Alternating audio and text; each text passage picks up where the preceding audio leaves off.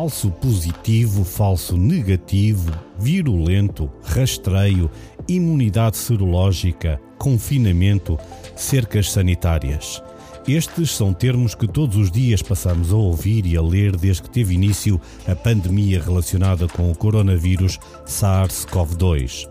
Mas para que estes termos façam sentido e tenham uma garantia de extrema confiança na sociedade, é necessário que na retaguarda estejam laboratórios de saúde pública.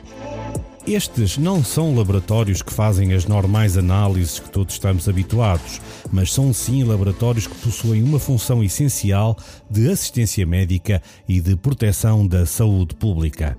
Investigam o que os outros detectam, aprofundam e procuram os caminhos da propagação das doenças infecciosas. Em Portugal, o Laboratório de Saúde Pública é conhecido como Instituto Nacional de Saúde Dr. Ricardo Jorge, ou só Instituto Ricardo Jorge. Foi fundado em 1899 com o objetivo de combater um surto de peste bubónica que nesse ano atingiu a cidade do Porto. O atual presidente, Dr. Fernando Almeida, explica-nos nesta conversa com o Entender o que faz o Instituto Nacional de Saúde, o que já descobriu, o que é ainda importante descobrir e as informações que o vírus está a dar aos investigadores. Alerta, contudo, que o SARS-CoV-2 não está a poupar os jovens e revela de onde veio o vírus que obrigou à instalação da cerca sanitária em Ovar.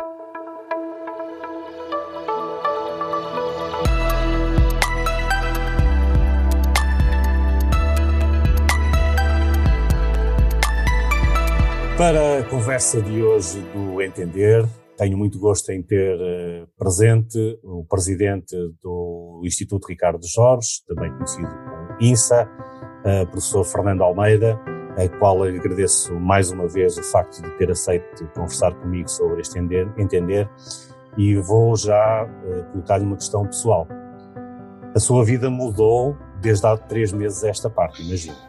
Bom, eh, muito boa tarde. É um prazer estar a falar para, para país tão distante, ainda por cima cheio de portugueses eh, e gostaria de dizer que é com muito gosto e com satisfação e total disponibilidade, apesar das diferenças dos fusos horários, estamos aqui, mas lá conciliamos uma hora. Portanto, deixo dizer que agradeço, estou aqui com toda a disponibilidade para falar daquilo que quiser e daquilo que nós pudermos falar e estou, tenho certeza que o tempo vai esgotar-se rapidamente e não querendo perder tempo com estas apresentações. Eh, devo dizer que eu acho que a vida não mudou só para mim, a vida mudou para todos e jamais uh, seremos os mesmos, uh, mesmo que, como esperemos, estas questões acabem. Mas devo dizer que já não é a primeira vez que eu passo por este tipo de, de, de de stress, para, para, utilizar uma palavra mais, mais, mais, mais fácil. Uh, recordo que nós, em 2015, finais de 2014, 2015, tivemos um susto bastante grande com o ébola, o vírus do ébola, e que, como nós, como Laboratório Nacional de Referência uh, para todos os vírus, sobretudo os vírus hemorrágicos e de nível 4, são os mais perigosos, uh, também passámos exatamente pela mesma questão ou seja, 24, 7 significa 24 horas por dia atentos, 7 dias por semana. E, e, portanto os diagnósticos felizmente não houve nenhum, mas tinha que passar todos por mim, a notícia tinha que ser dada por mim, tinha que ser dada depois pessoalmente por telefone aos médicos dos hospitais de referência, o Dr. Francisco Jorge, na altura, o diretor-geral da SUD, ou a doutora Graça, a atual diretora-geral, que era a subdiretora, ao Sr. Ministro, eh, na, altura, Paulo Macedo. Portanto, havia toda esta, esta cadeia que fosse às duas, três, quatro, cinco, seis da manhã, tinha que se fazer imediatamente os suspeitos tinha que se fazer imediatamente o, o, diagnóstico, na mesma hora, diagnóstico também por via molecular. Depois tivemos mais uns sustozinhos aí com, com o sarampo, como sabe, houve dois surtos de sarampo na região de Lisboa e Algarve, e depois no ano seguinte, um todo muito concentrado no, no Porto. E, portanto, a missão do Instituto é um bocadinho esta capacidade de resposta e em regime de prontidão mas obviamente depois tivemos as gripes, a gripe A, mas que não se compara rigorosamente nada àquilo que estamos a passar, tanto aqui como em todo, em todo o mundo. E é, é claro que nós, eh, desde fevereiro, início de fevereiro, finais de janeiro, eh, o Instituto, como era só o único laboratório que fazia o diagnóstico, o diagnóstico do, da Covid, ou do SARS-CoV-2, porque o Covid é a doença, o SARS-CoV-2 é o vírus, pronto. Uh, há sempre esta confusão que foi criada propositadamente ou não, mas uh, tudo bem. e por, até, até chegou inicialmente a ser só conhecido como um novo tipo de é, coronavírus, novo, é, novo, antes de ser é. batizado antes de ser, antes de ser batizado. o novo vírus. E, e portanto, tem sido esta a nossa missão. E, obviamente, que em três aspectos principais a nossa vida e a minha vida pessoal e a vida de todos os colaboradores alterou-se. Alterou-se no comportamento individual, porque eu também, pelo facto de trabalhar no Instituto, também sou um utente, também sou uma pessoa, também viajo, também ando, portanto, eu também tenho que proteger, tenho que dar o exemplo. Depois, na área da gestão, propriamente dita daquilo que se chama comunicação e gestão do risco, que é aquilo que nós temos que fazer estando num nível de diferenciação uh, muito grande, e depois na outra parte do, do, do, do, apoio e da colaboração destes excelentes e magníficos colaboradores. Uh, já fizemos qualquer coisa como quase 40 mil análises uh, desde que começou, só o Instituto, há alturas em que chegamos a fazer 1000, 1300, 1800 análises como deve calcular, isto é não se toca um regime muito, muito, muito, muito complicado, porque não é uma análise como as outras, é uma análise que demora o seu tempo, nós fazemos, não queria entrar em pormenores, mas fazemos naquilo que se chama diagnóstico molecular, são 4 a 5 horas que são diversos procedimentos, e portanto a vida mudou, mudou radicalmente e, óbvio, às vezes não sabemos a que horas é que dormimos ou a que horas é que acordamos, mas uh, também não me queixo, está bem? Como presidente do, como presidente do Instituto, uh, apresenta-se de fato e gravata, mas ao entrar no Instituto não veste o fato uh, de proteção, o, aquilo que as pessoas uh, vulgarmente designam como o fato da astronauta.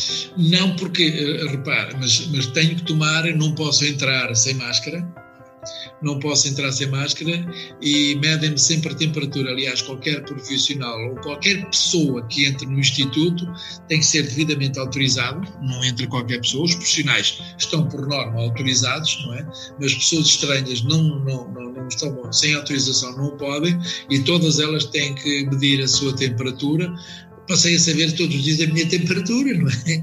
Uh, e depois, à saída, exatamente a mesma coisa, porque Uh, há quem tome comprimidos, há quem não tome, mas aqui não é o caso, não é o caso, é mais para a nossa proteção e para a proteção dos outros, das outras pessoas. Eu só tiro máscara quando estou sozinho, quando estou sozinho, como é o caso agora, também preciso de, de, falar e com a máscara, como deve calcular, é muito complicado fazer-nos ouvir, embora quando eu estou em reuniões com outros hospitais, inventamos e, e aprendemos a inventar o, o webinar e, e a videoconferência, o que lá está nunca mais vai voltar a ser a mesma, porque a partir de agora descobrimos que é possível resolvermos muitas questões sensíveis das pessoas deslocarem-se uh, com aqueles custos de transporte, de perda de tempo em viagens, essas coisas todas, mas aí tem que usar bata, uh, bata tem que usar máscara e estar relativamente bem protegido, lavar as mãos com frequência, tenho aqui um, permanentemente álcool no meu gabinete, álcool distribuído por tudo, mas é um pouco para lhe responder, obviamente que eu aqui sou uh, tem que adotar, e ainda por cima tem que também dar o exemplo, que era o que mais faltava, uh, não dar o exemplo. E, e, na família? E na família não tem medo?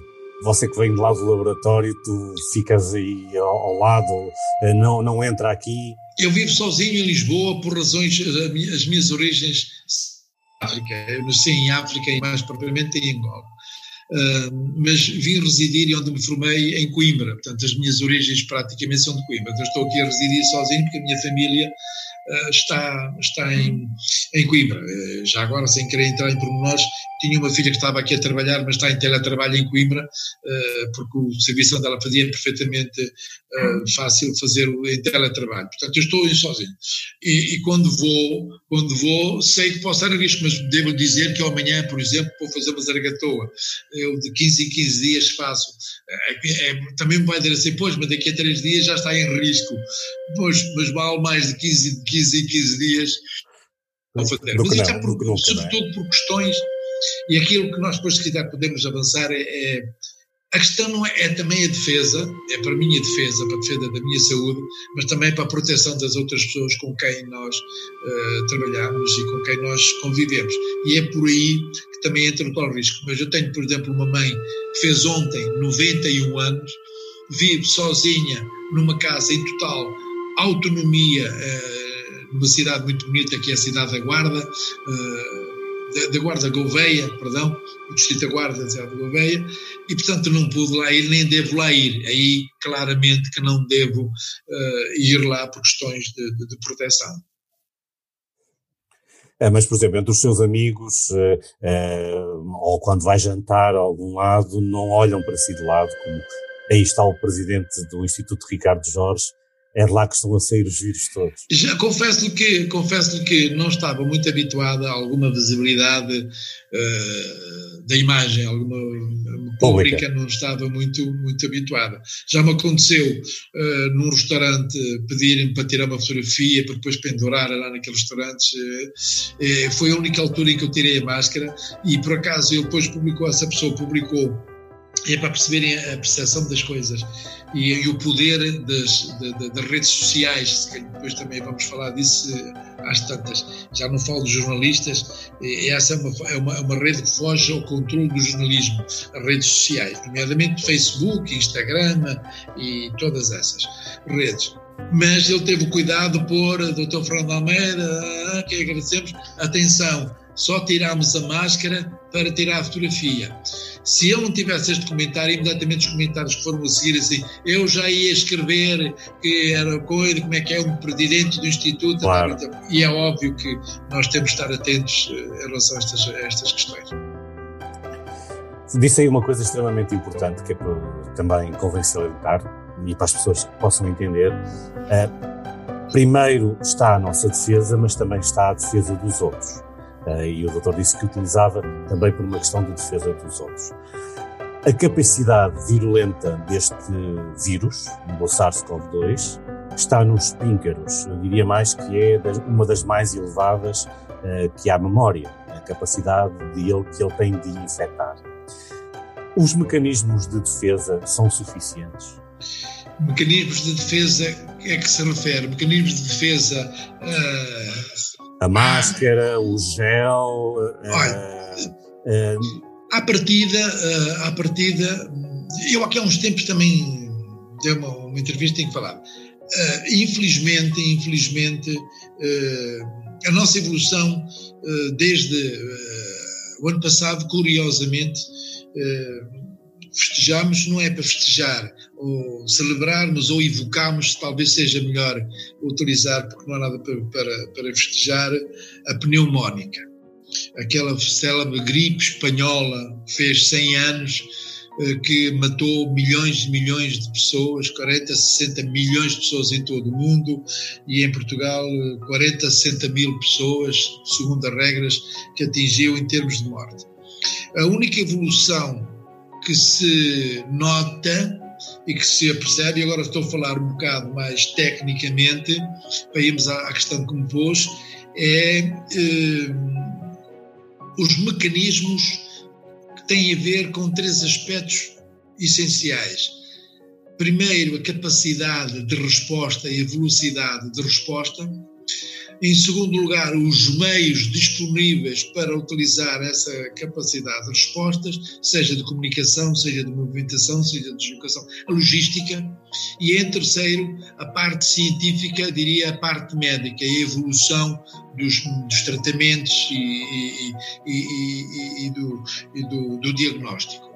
Porque, no essencial, nós estamos a adotar exatamente as mesmas armas que tínhamos há 100 anos. Ou seja, proteção individual, evitar por, as, aquilo que chamamos métodos de barreira de, de, de difusão, uh, cercas sanitárias ou cordão sanitário, aqui utiliza-se mais a cerca sanitária, uh, o afastamento e, e, e, todos os mecanismos que, que, são exatamente utilizados e que foram utilizados na, na, na, na altura. A única coisa que, que mudou é a capacidade de resposta, a logística e a capacidade científica e médica que é incomensuravelmente muito melhor, portanto a sobrevida. E aqui a tal questão de letalidade, muitas vezes confundida com mortalidade, e é bom que se esclareça, não sei, doutor, sabe isso, mas provavelmente quem nos está a ouvir às vezes não percebe muito bem o que é mortalidade ou letalidade, e a letalidade é o, é o número de mortes dessa doença, provocada por essa doença, não é? Enquanto que a mortalidade é uma questão geral que envolve a população em geral. Mas de resto, os métodos de barreira, a proteção individual, a lavagem, a higienização das mãos frequente e de outras partes de contacto com, com, com outras superfícies, a higienização de todo o ambiente, de todas as superfícies, de tudo, de tudo, mantém-se exatamente como antigamente. Agora, se me pergunta assim, mas isto protege? É suposto que dentro, de acordo com aquilo que são os nossos conhecimentos científicos, e como sabem, desde que começou, desde que começou uh, em um ano, uh, esta evolução de conhecimento, a evolução de medidas tem sido crescendo, tem sido crescendo, há imensas dúvidas ainda, falaremos disso daqui a bocado, se quiser, mas uh, a resposta consensual é assim: tudo protege. Depois há outra questão eh, que é saber até que ponto nós utilizamos corretamente aquilo que devemos usar, ou seja, se uma máscara pode ou não pode ser corretamente utilizada, e aí é um perigo. Eu ia dizer que, comparativamente às, à pneumónica, nós temos mais informação, temos mais acesso às fontes de informação, temos eh, certamente mais meios à nossa disposição para uh, estarmos informados, mas isso infelizmente não tem significado menos infecções. Pode-se explicar ou pode-se encontrar alguma explicação uh, para que as pessoas, mesmo sabendo da perigosidade uh, do, do, do, do SARS-CoV-2, estejam a ter os chamados comportamentos negligentes? Hum Deixe-me só dizer, é, é, também é importante cientificamente esclarecer, a pneumónica é provocada por outro tipo de vírus que não tem nada a ver com o corona, é o vírus influenza, que é aquele vulgar o vírus da gripe, e portanto tem características totalmente diferentes, é muito mais sensível, tanto quanto estamos a perceber, é muito mais sensível ao calor e ao frio uh, do, que, do, do, que, do que este, do que este SARS-CoV. Deixe-me também dizer que até o próprio coronavírus, e vamos falar coronavírus, é diferente dos outros. Repare, nós aqui em Portugal fazemos a vigilância da gripe, aquele estudo da vigilância da gripe, que também temos a gripe 5, e ao mesmo tempo, quando dizemos vigilância da gripe, e outros vírus respiratórios. Como sabe, não é só o vírus H1N1, ou A, o vírus tipo B, ou Yamagata, esses vírus todos que provocam a gripe, que provoca aquilo que as pessoas pensam que é a gripe. A gripe é só, eh, é flu, influ, é um, é um número, é um número vulgar. É um número, é um vulgar, vulgar, é um número vulgar. Mas a maior parte deles são provocados por rinovírus, vírus sincicial respiratório e quatro coronavírus, que provocam aquelas gripesitas, não é gripesita, daquele catarro respiratório, aquela, aquela constipaçãozita, uma febrícula, que não tem nada a ver. Mas depois houve outros, como sabe, não é? Houve, houve o do SARS, o primeiro SARS, que desapareceu uh, sem deixar rastros, uh, sem se fazer grande coisa, estávamos também preparados para aquilo e não, e não, não deu nada. Depois houve o MERS-CoV, que também anda por ali, que também anda por ali na, nas zonas, nas zonas das, das Arábias, e ficou por ali muito pouco, e de repente aparece este. E não tem nada a ver com, pelo menos para já, obviamente não, não tem nada a ver com esses, com os embora seja da mesma, da mesma linhagem, da mesma estirpe, não tem nada a ver o comportamento. É muito mais, uh, eu não ia dizer letal, mas é muito mais virulento, ou seja, é muito mais, provoca doenças muito mais graves. E, infelizmente também tem entropia, tem entropia para idades mais adultas, por exemplo, o sarampo, a idades mais, tem outro vírus, não é? tem, tem, tem pelas idades mais jovens. E isto não, não, não, não, não significa uh, que tenhamos que estar com alguma facilidade em relação a isto, porque este comportamento, depois ainda se conhece relativamente pouco o comportamento do, do, do, do vírus, do SARS-CoV. Aliás, sabe que até a própria uh, OMS, a Organização Mundial de Saúde, umas vezes diz uma coisa, outras vezes diz outra, e depois e nós temos que meter na cabeça sempre um conceito que também é importante. Eu, como não sou um cientista, mas estou ligado a uma instituição científica, temos que dizer assim, à luz do conhecimento científico atual, tudo indica que o vírus é mais, é mais virulento, provoca em grupos de risco, uh, provoca uh, elevada uh, letalidade, que provoca internamentos, embora 80, 83, aqui em Portugal andamos à volta de 83, 84, as pessoas tenham ou assintomáticas ou tenham infecções ligeiras, só 10, 12% é que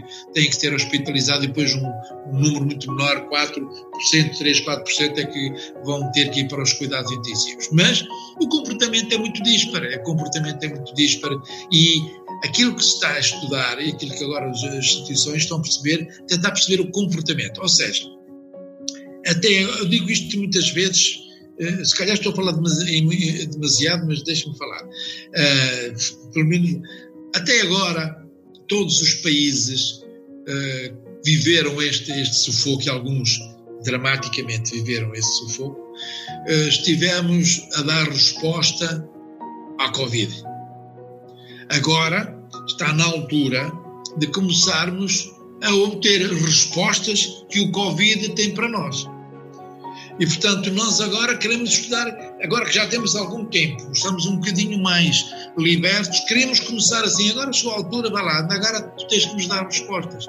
E, infelizmente, as respostas ainda não são aquelas que nós queremos, porque, como também disse, este vírus não é muito fácil uh, foge um bocadinho ao padrão normal. Uh, com este calor, por exemplo, era mais que normal se fosse um outro uh, vírus ou de um outro estirpe, de, outro, de, de um outro género mais sensível ao tempo quente e ao tempo seco e não se está, não se está a, a verificar isso. Essa, essa, essa era uma das expectativas que inicialmente se tinha, que era quando o vírus apareceu em Wuhan, na China, eh, estávamos ali num período em que as temperaturas são mais baixas eh, na China, eh, andavam perto dos 0 graus, 4, 8 graus, e portanto entramos no mês de janeiro, quando ele começa a propagação pelo mundo inteiro, e chegou-se a supor que ele entrando nos países tropicais e nas, nas, nas zonas dos Equadores, inclusive podemos falar quer na África, quer no Brasil, que essa situação não seria a verificar. Mas a história está-nos a dizer que ele eh, encontrou uma claro, e, e, é um pouco para lhe responder, portanto, este vírus tem, ainda não percebemos muito bem, mas tem muita facilidade a nível, eu estou sempre a dizer o 3, mas eh, é por coincidência, eh, a nível em três aspectos. Tudo aponta que seja um vírus muito mais resistente do que aquilo que estamos à espera. Ou seja, que consiga sobreviver em superfícies, em, mesmo até partículas que, que são detectadas no nossa e que não causam. E esse é um problema. Há muitas doenças que só são transmitíveis se a pessoa tiver manifestação clínica. Aqui não, os assintomáticos são os, aquilo que se chama o super spread, o high spreader, são os, os, e essa é terrível, essa é uma dificuldade. A outra é a resistência que ele tem uh, e que se mantém mesmo depois da pessoa estar curada, mesmo depois de clinicamente curada, pessoa, não sei se qual é a vossa, a vossa experiência, mas nós aqui temos pessoas que fazem 4, 5, 6 testes e continuam, continuam a ser positivos. E não sabemos se nessas alturas as pessoas estão infetantes ou não infectam. E a, e a, e a, a quarta, que é. Uh, a agressividade uh, deste vírus e pelo menos ele uh, está a passar, nós estamos aqui já com temperaturas, não diria de verão, mas quase verão, quase 30 graus, 30, hoje deve estar 30, 30 graus aqui em Lisboa. E, e não, notamos nada, antes pelo contrário, como sabe Lisboa, a grande Lisboa, não, mas a, região de Lisboa e Val do Tejo está aqui a ter um, um surtozinho que nos deixa preocupados. É falamos da temperatura. Há algum estudo relativamente uh, à, à, congelação ou ao frio? Olha, que seja do meu conhecimento, não há. Não há. Uh, os estudos neste momento ainda são muito recentes, porque uh, supostamente esta infecção tem seis meses. É? Este vírus tem seis, sete meses. e ainda é muito pouco para se conhecer. Depois temos um outro problema, é que grande parte destes estudos as amostras são relativamente pequenas, a amostragem é relativamente pequena, as metodologias não são suficientemente uh, robustas e, e, os artigos que são publicados uh, não são revistos por aquela questão de, de, de, pelos revisores. E, aliás, percebeu claramente aquela questão da hidrocloroquina, que disseram que sim, depois voltaram atrás a, a própria revista, que é de renome, que não vou citar aqui por razões óbvias, mas que teve que pedir desculpa, porque, porque esta coisa, nós queremos, um, os investigadores, eu sou médico, sou investigador, não pertenço à carreira de investigação, mas esta voracidade que, que nos impele a investigar, a investigar, para conhecer e para fazer a vacina e para tentarmos chegar aí, já lá vamos falar isso quase certeza. Mas isso pode às vezes levar... Eu, eu, eu, eu acho que por vezes um, aqui também é um bocadinho a culpa da comunicação e eu estou a fazer a meia culpa como uh, responsável de, de, comunicação e de ter que lidar com a gestão informativa que é hoje em dia a sede de obtenção de novas informações é tal de que obriga-nos a uma comunicação diária, contínua, sistemática, às vezes sem ter aqueles filtros que eram e que são desejáveis para a comunidade.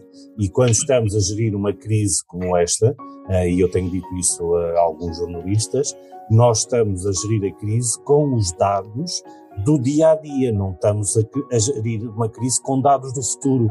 E muitas vezes, tal como tem acontecido com a Organização Mundial de Saúde, é preciso corrigir o tiro. E, é, e, há, e há muito essa incompreensão. Ou aqui o que eu tenho uh, tentado incutir é quando se tem que corrigir um tiro, tem que se explicar, tem que se dizer porque é que estamos agora a corrigir a informação.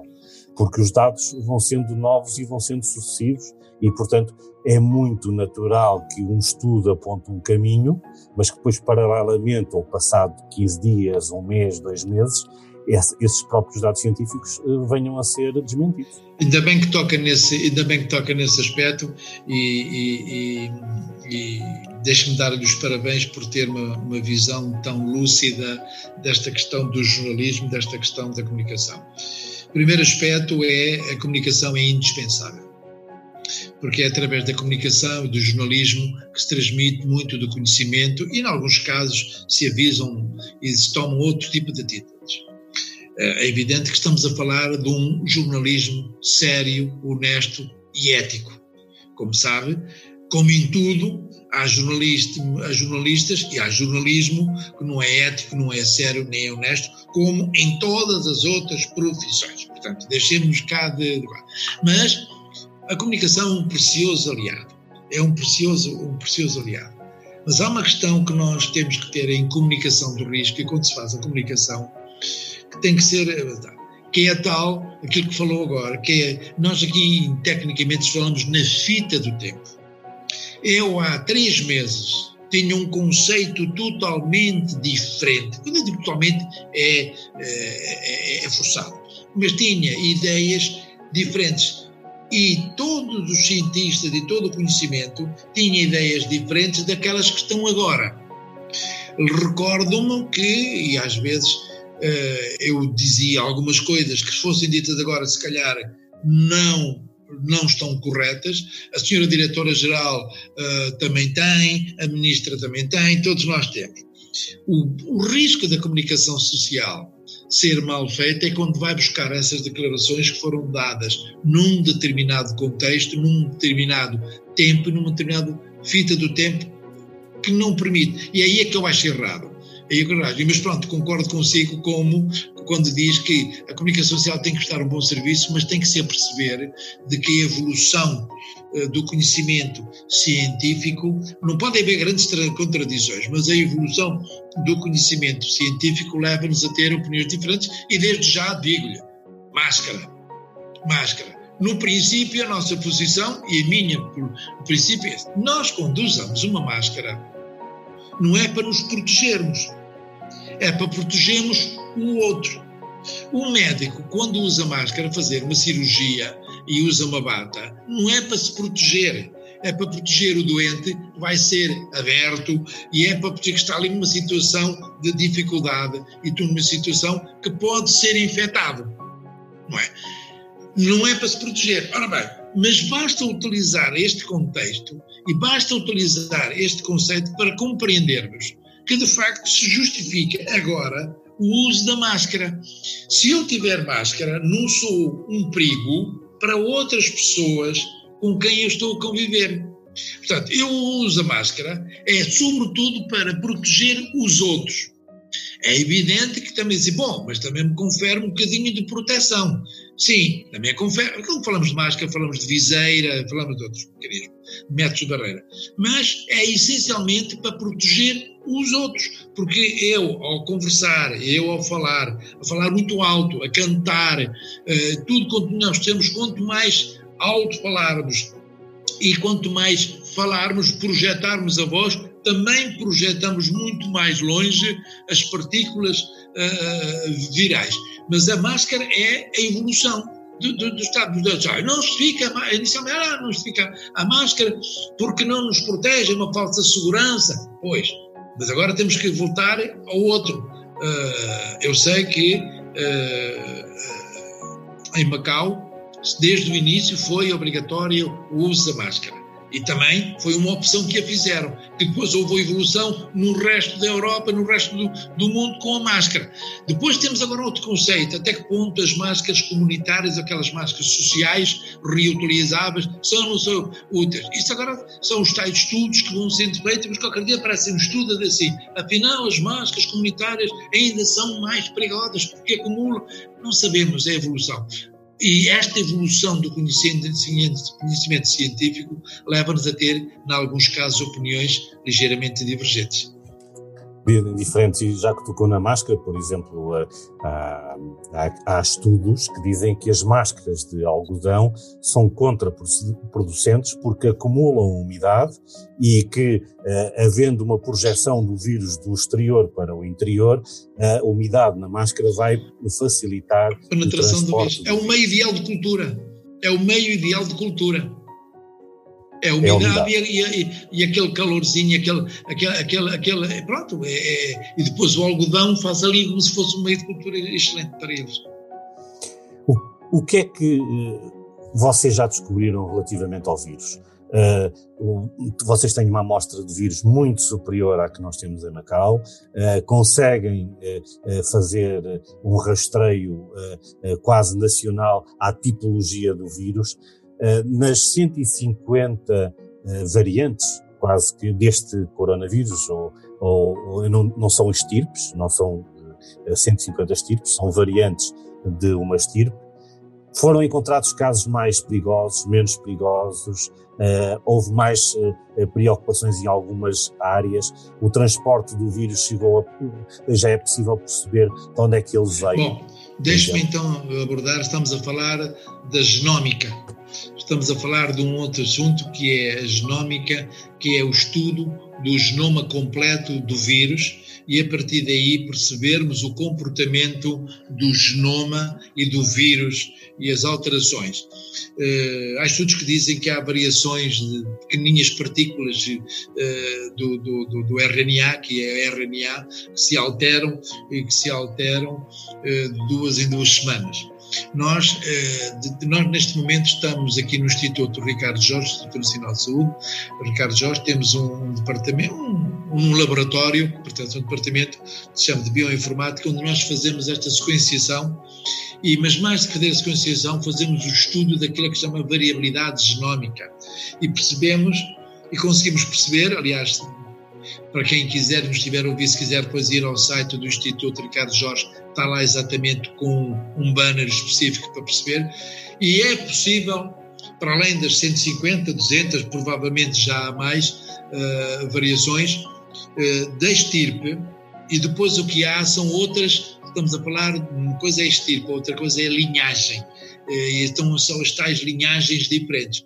E é possível, perfeitamente, e lá está isso muito bem estabelecido, conseguir saber que aquele vírus que infectou determinada pessoa teve origem em determinado país e foi encontrado naquele país, e nós temos, e depois o seguimento, tanto internacional como nacional, nós conseguimos perder. Olha, para lhe dar um exemplo uh, que, está, que foi muito atual, lembra-se de, de, que houve uh, um cordão único, cordão sanitário que houve em Portugal, em Ovar. Pois nós conseguimos perceber e para perceber esta ligação toda, que o vírus que iniciou, ou um dos primeiros que iniciou aquele surto, veio de um outro, de uma pessoa que veio de, de uma outra terra, Felgueiras, onde teve o primeiro surto, onde começou, que veio de Itália, como sabe, eh, a corrente toda veio por causa das, das fábricas do calçado, e ali aquela região do Ovar também é muito industrializada em termos de calçado, de vestuário, e portanto é para perceber que nós conseguimos fazer. Isto é importantíssimo não só para nos dar indicações especiais sobre questões de epidemiologia, de epidemiológicas, de epidemiologia, e depois saber que dali saiu e foi para Viseu, e depois vai para a África, e é para percebermos estas correntes, para as pessoas estarem atentas. Bom, isso é uma, uma, uma, uma, uma linha de investigação que é a linha epidemiológica. A outra é percebermos até que ponto estas mutações ou estas alterações são feitas por várias atuações vão provocar, e isso é o tal é o tal capítulo que eu há pouco lhe falei, chegou a altura do Covid nos começar a dar respostas, ele já está a começar a dar esta resposta e nós estamos em busca disto. Uh, a segunda, o segundo aspecto é começarmos a perceber estudos, e esses têm que ser estudos bem mais complicados, perceber se determinado tipo de alteração genética ou do seu padrão no genoma faz com que o, o SARS, o coronavírus, fique mais ou menos agressivo, ou seja, eh, provoque-se maior letalidade ou não. Eh, se determinados mecanismos de adaptação que o vírus eh, encontrou. A outra é se estas alterações de adaptação podem ser por, por, mesmo por adaptação ou por mutação ou por transcrição, ou seja, perdeu algumas coisas e transformou num vírus mais agressivo, mas num vírus mais resistente. Uh, são estes estudos que esta genómica nos vai permitir e perceber se esta alteração uh, provoca maior capacidade de transmissão.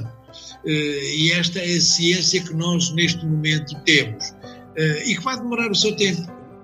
Há outro aspecto, o outro aspecto, já agora, só para terminar este capítulo, é a vacinação é perceber até que. Eu ia, eu ia, eu ia, eu ia à vacina, que é.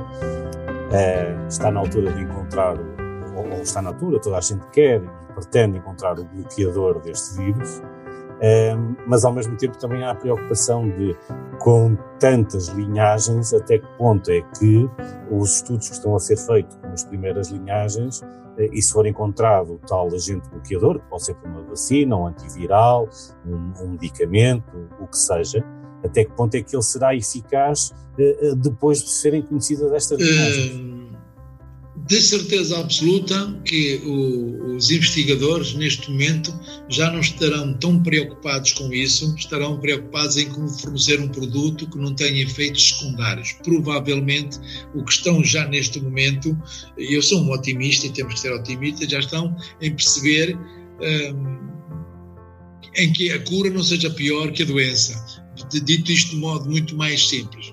Porque. Hum, não parece que seja muito complicada uh, uh, uh, não encontrar um padrão comum genético a todas as linhagens após as mutações. E mesmo aí, e mesmo aí podemos é falar de maior ou menor eficácia de uma vacina. mas porque o organismo felizmente tem capacidade de, mesmo não reconhecendo igual, igual, igual, se tiver uma cadeia relativamente seguida e parecida com aquilo que lhe foi inoculado, o organismo reconhece.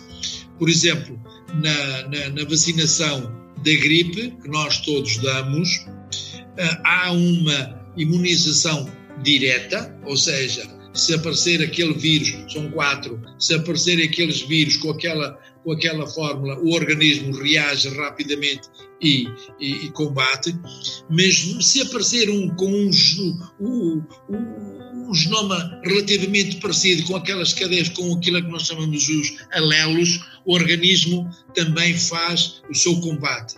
Eh, é aquela imunização, eu não diria uma imunização cruzada, mas a imunização quase que seria indireta em que o organismo reconhece. Eu penso que eh, a vacina vai ser inevitável, inevitável. Eh, há investigadores e há cientistas que dizem assim, difícil porque nunca foi feita uma vacina, e é verdade, nunca foi feita uma vacina para o coronavírus mas a, a minha, as minhas razões são diferentes. Não são porque se é difícil fazer uma vacina, é porque não se justifica fazer uma vacina. Repare, os coronavírus que nós temos, que são quatro, aqui são os beta-coronavírus, não provocam doença grave que se justifica o investimento tão grande na vacinação dos beta-coronavírus. Provocam um catarro respiratório. O SARS, como sabe, desapareceu e o MERS-CoV está localizado. Portanto, não estou a ver que uh, nenhum laboratório farmacêutico, nenhuma farmacêutica dedique rios e rios de dinheiro para criar uma vacina para um organismo que já não existe, que não causa não causa perigos. E isto agora entrar, entraria por outras questões que eu também não quero entrar, não. que eu só invisto numa vacina se tiver possibilidades de a vender. E eu acho que já disse tudo, não é? É, é verdade. Uh, mas as pessoas estão preocupadas porque uh, foram coartadas na, no seu modo de vida, uh, estiveram que ficar confinadas, ainda não sabem como é que é o futuro. Por exemplo, nós em Macau continuamos desde março uh, impossibilitados de viajar por uma questão preventiva, por uma questão de defesa da própria comunidade. Quem chega a Macau só através dos famigerados testes da Zaragatoa e dos testes de ácido nucleico, ehm, as pessoas também começam a ficar preocupadas e a perguntar para quando o nosso futuro, para quando regressa à minha vida. Eh, eu diria, eu diria preocupadas, eh, caro doutor Vitor Moutinho, e cansadas. E cansadas. Eh, e este cansaço eh, tem implicações no controlo do confinamento e na garantia da tomada de medidas de isolamento social, ou seja, em classes mais jovens, as pessoas já não aguentam o confinamento. Não sei como é que é a situação em Macau, mas em Portugal aquilo que se a verificar, algumas, alguma preocupação, são ajuntamentos de, de, pessoas sem máscara eh, e que provocam de vez em quando surto. Aliás, aquela questão deste surto que aconteceu agora aqui em, em, no Algarve, em Lagos, foi uma festa que era para ser com 10 pessoas e apareceram 100 eh, e, portanto, isso é o, é o, resultado não só da preocupação, mas também do cansaço que as pessoas tiveram de estar sozinhas. Depois temos outras questões. Deixe-me dizer-lhe uma coisa, não sei se que é para também enquadrar bem. Uh, eu penso que, que, que, já houve quatro ondas. É dramático, mas vou-lhe explicar. A onda propriamente dita da infecção das doenças transmissíveis, é? a onda da, do embate e do impacto na economia, é uma onda muito complicada. Eh, a onda de outras doenças, nomeadamente doenças crónico-degenerativas, que por causa dos serviços estarem todos focados no Covid, foram negligenciadas, portanto há aqui também uma onda deste tipo de doenças. E depois uma onda sempre muito preocupante que é a parte da saúde mental que, como também tem conhecimento, preocupa. E esta mistura destas quatro ondas são, são concomitantes, como é, são concomitantes, claro. uh, existe esta preocupação. E eu agora não quero ser pessimista, mas se não houver uma vacina rapidamente ou se a população não adquire a vacina de forma natural, ou seja, imunizando-se com a doença, isto vai durar muito tempo. Mas há uma coisa que eu lhe quero dizer: uh, jamais, jamais voltaremos ter os mesmos comportamentos que tínhamos. há comportamentos que vão ficar para toda a vida, estes cuidados, este distanciamento, este excesso de, de que nunca é o excesso, esta atenção em relação à, à, à higienização, sobretudo das mãos, sobretudo das mãos, eh, os cumprimentos, eh, dificilmente. Sabe que, que, por exemplo, cá na Ásia já os cumprimentos eram evitados.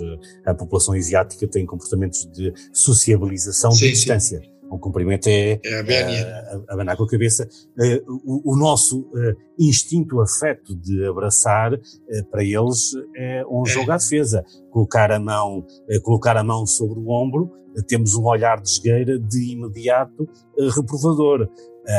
E esses foram hábitos que me contaram, eu só estou aqui em Macau há seis anos, desde 2014, e, aquilo que me contaram que é, foram comportamentos adquiridos pós-SARS, porque um, as pessoas começaram a perceber que esses afetos, esses cumprimentos, são cadeias de transmissão vírica. E, portanto, uh, uh, quebraram claro. e adaptaram-se.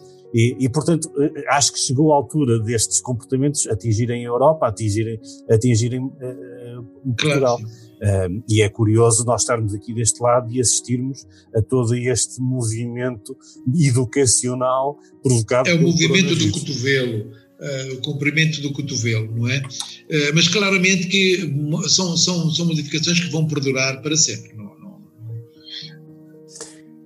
Oh, oh, doutor, um, saiu há dias um estudo a dizer, eu não sei, por acaso não retive onde é que foi feito, que a imunização do próprio corpo uh, ao coronavírus desaparecia ao fim de alguns meses. Há algum fundo de Vamos então teorizar sobre isso. Algum.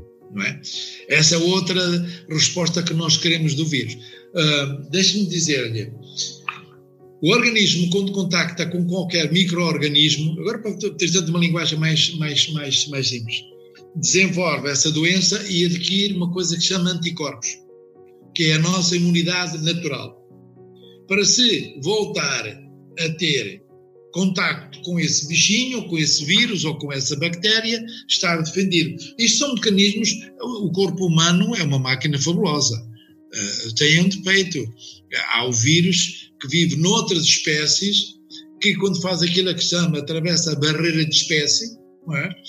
É? muito mais letal e nós não estamos preparados para isso. É? Mas depois estamos habituados, nós desenvolvemos rapidamente defesas. E, portanto, para além disso, nós temos uma coisa que se chama febre. Nós, quando temos a febre, normalmente nós. É o primeiro indicador. É o primeiro de luta. Indicador. Porque a maior parte dos organismos que afetam ou que atingem o homem não suportam temperaturas superiores a 35, 36 graus. E o, o microorganismo, para se defender, aquece o corpo é um mecanismo de reflexo que até aquece o corpo até 38, 39 para debelar e para ajudar a matar, entre aspas, este bicho. Bom, e nós desenvolvemos, entre outras coisas, anticorpos. E é isso que nós fazemos com as vacinas. Nós vamos arranjar uma série de, não, não é anticorpos, é antigénios, que são bocadinhos, para despertar no, no organismo a criação de anticorpos para combater, para se voltar a contactar com aquele bicho, o organismo responder imediatamente e não apanhar a doença. E isto chama-se o nível de anticorpos. Isto chama-se aquilo, aquilo, que nós chamamos a imunização ou imunidade. Certo? É, se, se, me permitir introduzir a conversa, por isso é que no nosso plano de vacinação, sistematicamente, de ano após ano, temos de repetir determinadas vacinas, determinadas doses e até a vacina do tétano de 10 claro. em 10 anos. E isto é exatamente, é exatamente a prova de que, com o passar do tempo em algumas doenças, não é? Nós vamos perdendo anticorpos. Há algumas doenças, tanto quanto se sabe, que têm imunização definitiva. Por exemplo, quem apanhou a doença do sarampo dificilmente nunca mais volta a ter sarampo. Mas há outras que, em que há reativação. Ou seja, eu posso ter uma doença. Vou-lhe dar dois exemplos que toda a gente sabe. E, são dois exemplos da reativação, para depois voltarmos então ao vírus. O herpes labial, aquela coisinha do herpes labial, é cíclico. Significa que o herpes nunca desaparece e há reativações. Se uma pessoa estiver imuni eh, com imunidade muito baixa, muito, muito, cansada, sempre que há um abaixamento da imunização, aparece o herpes labial. É? Por isso é que nos, no verão, nos invernos, as pessoas andam sempre ali com, os, com, com o que chamam os lábios rebentados. Mas há outra doença que também é muito, muito conhecida, que é a varicela. Eu presumo que teve varicela, todos nós tivemos varicela, é? mas que na idade adulta pode aparecer e pode reativar com outro nome totalmente diferente e com outro tipo de localização e de apresentação, que é a zona ou o cobrão, não sei se já ouviu falar da zona ou o cobrão. Sim, sim, Isto sim. é exatamente o herpes zoster vírus, que é exatamente o mesmo, é uma reativação do, do, do, do vírus. Mas há outras, mas, olha, a tuberculose, por exemplo, tem reativações, o micobactério tem reativações. Ora bem, voltando aqui para o, para o coronavírus, há três aspectos, lá estou com o número 3, há três aspectos que nós não sabemos, mas que temos alguma curiosidade em saber. A primeira é qual é o cut-off, qual é o valor de anticorpos a partir do qual se torna no organismo os anticorpos anti-corona são neutralizantes do vírus, ou seja, eu posso ter um nível de anticorpos, mas não ser suficientemente, mas apanhar ali a, doença é mais truste. Aliás, o que aconteceu com o sarampo foi isso, muitas das pessoas que apanharam o sarampo um, tinham manifestações muito ligeiras de sarampo, porque tinham sido vacinadas. O nível de, de anticorpos é que era mais baixo, mas mesmo assim houve defesa. E nós queremos saber qual é este cut-off, o nível de anticorpos neutralizantes, para saber até que ponto ficamos ou não ficamos protegidos com a doença. Estão a fazer estudos, ainda não há grandes certezas em relação a essa matéria, porque também só agora começa a haver uh, um nível de imunização em Itália, na zona mais complicada de Itália, o máximo de, de, de percentagem de imunização foi de 14% na população. Portanto, são níveis muito baixos, quando nós supostamente vamos precisar entre 60% a 70% da população para criar aquela coisa que a falou, da imunização do grupo, a partir do qual o vírus não tem condições para se multiplicar, uh, são níveis muito baixos. Portanto, temos de estar à espera ou muito tempo até que a população toda esteja imunizada, ou então que venha a vacina o mais rapidamente possível. Mas depois disso, nós temos de saber qual é o comportamento do vírus em duas áreas. É a primeira, se ele tem capacidade de se reativar, ou seja, quem tem a doença pode vir a desenvolver outra vez o, o, a Covid, que lá está a doença, pode vir com o mesmo vírus ou não, isso ainda não sabe, e se pode haver uma reinfecção, ou seja, eu tive, eu tive Covid, uh, tive a Covid, mas uh, se tive que contactar com uma pessoa que está a transmitir, se eu posso voltar a ter outra vez o, o, o a Covid. Ora bem, estas são respostas que ainda, ainda não temos.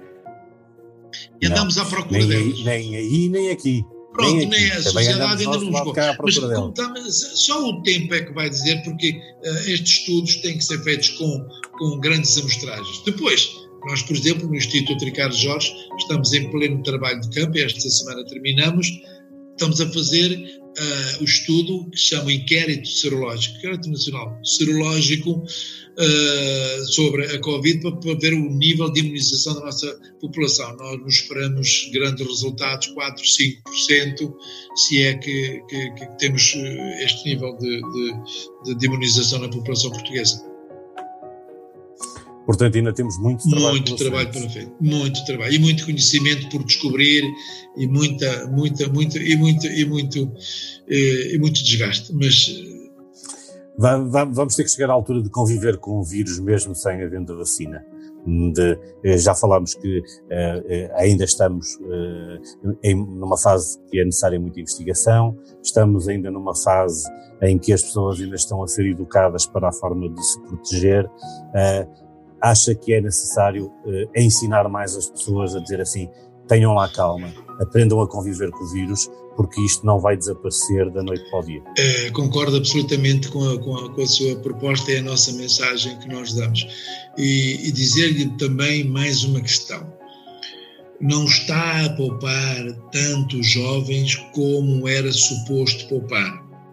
E há casos preocupantes de adultos jovens, 40, 40 e tal anos, não tendo morbilidade ou comorbilidades, como sabe, eh, se for diabético, obeso, hipertenso, doenças cardíacas, doenças pulmonares, é um risco acrescido, como, como é, mas há casos que, aqui descritos na, sociedade, na, na, na, na, ciência científica, que mesmo esse tipo de pessoas às vezes envolve casos muito graves que têm que ir mesmo para cuidados, para cuidados intensivos. Ou seja, a patogenicidade ou virulência uh, deste vírus ainda não é perfeitamente conhecida, não se conseguiu perceber se há ou não há, e agora estou a teorizar, mecanismos receptores uh, no corpo humano que, que transformem, que, que, façam com que o, o vírus seja mais letal, seja mais agressivo ou não. E é isso que nós e que a sociedade científica se vai debruçar uh, nos próximos tempos. Mas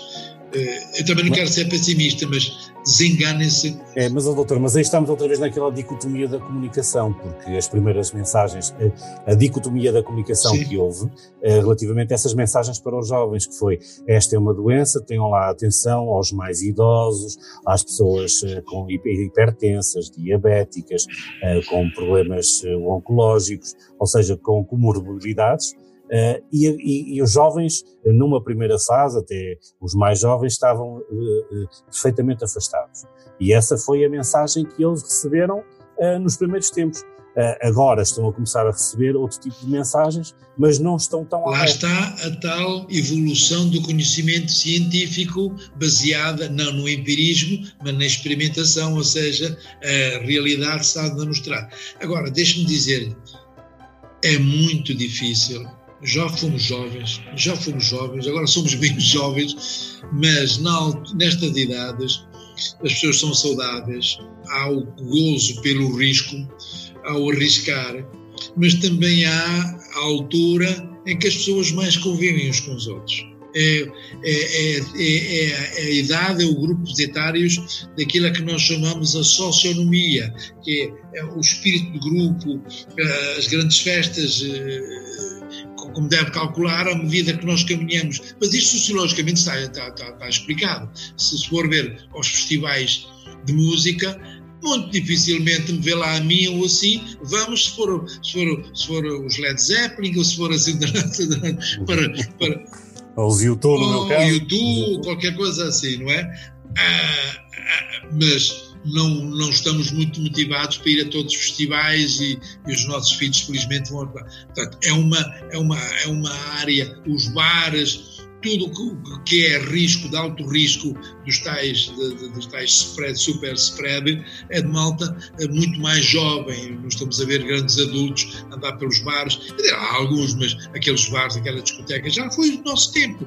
Mas isso é sociologicamente explicado. Agora, é muito difícil muito difícil. O que nós estamos aqui a transmitir a mensagem é assim: pode não ser perigoso para vocês, podem ser jovens, mas não se esqueçam de que vocês podem ser os grandes transmissores de doenças aos vossos pais e aos vossos avós, aos vossos tios. E esses, se tiverem Covid, é muito complicado. A mensagem que estamos a passar neste momento, e que eu passo também agora aqui, é que se os jovens me estiverem a ouvir, é que tem que ter sempre em mente, eu posso ser eh, invencível, eh, posso ser eh, saudável, mas não é esse o, ponto principal, não tem a ver comigo, tem a ver com os outros. E se o meu comportamento for de risco, se o meu comportamento for de poder vir a ser um transmissor do Covid, eu posso pôr em risco, por causa deste comportamento errado, os meus pais ou os meus avós. Penso que é a melhor forma para terminar uh, esta conversa. Teríamos claro, muito mais pela frente, muito mais que conversar, mas eu acho que esta é uma mensagem extremamente importante, pelo menos a vinda de uma pessoa que trabalha 24 horas por dia, 7 dias por semana e que está inteiramente disponível para a prevenção uh, da, do SARS-CoV-2 e da Covid-19 em Portugal e uh, que deixa aqui um alerta para que os jovens, antes de mais, eh, não se preocupem só com eles, preocupem-se com aqueles que vivem e aqueles que estão em casa. Muito obrigado. E, uma vez mais, Dr. Fernando Almeida, Foi um muito prazer. obrigado por, por, por essa Foi palavra. um prazer e boa sorte para si e tudo bom para, para, para a, vossa, a vossa população em Macau, sobretudo os portugueses. Desculpem lá chamar assim um bocadinho a atenção para os nossos patrícios, nossos conterrâneos.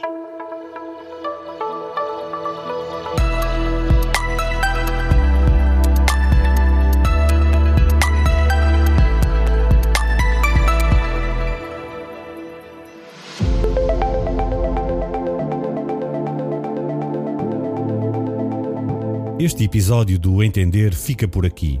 Espero que tenham entendido com esta conversa que é fundamental acreditar nas instituições de saúde pública e porque é que é necessário usar a máscara. Sempre. Antes de mudar de aplicação, se gostou desta conversa, não se esqueça, assine o podcast ou clique naquele botão que diz seguir. É gratuito, é bom para o reconhecimento do entender e não lhe custa nada. Eu sou o Vitor Moutinho. Voltarei em breve para uma nova conversa.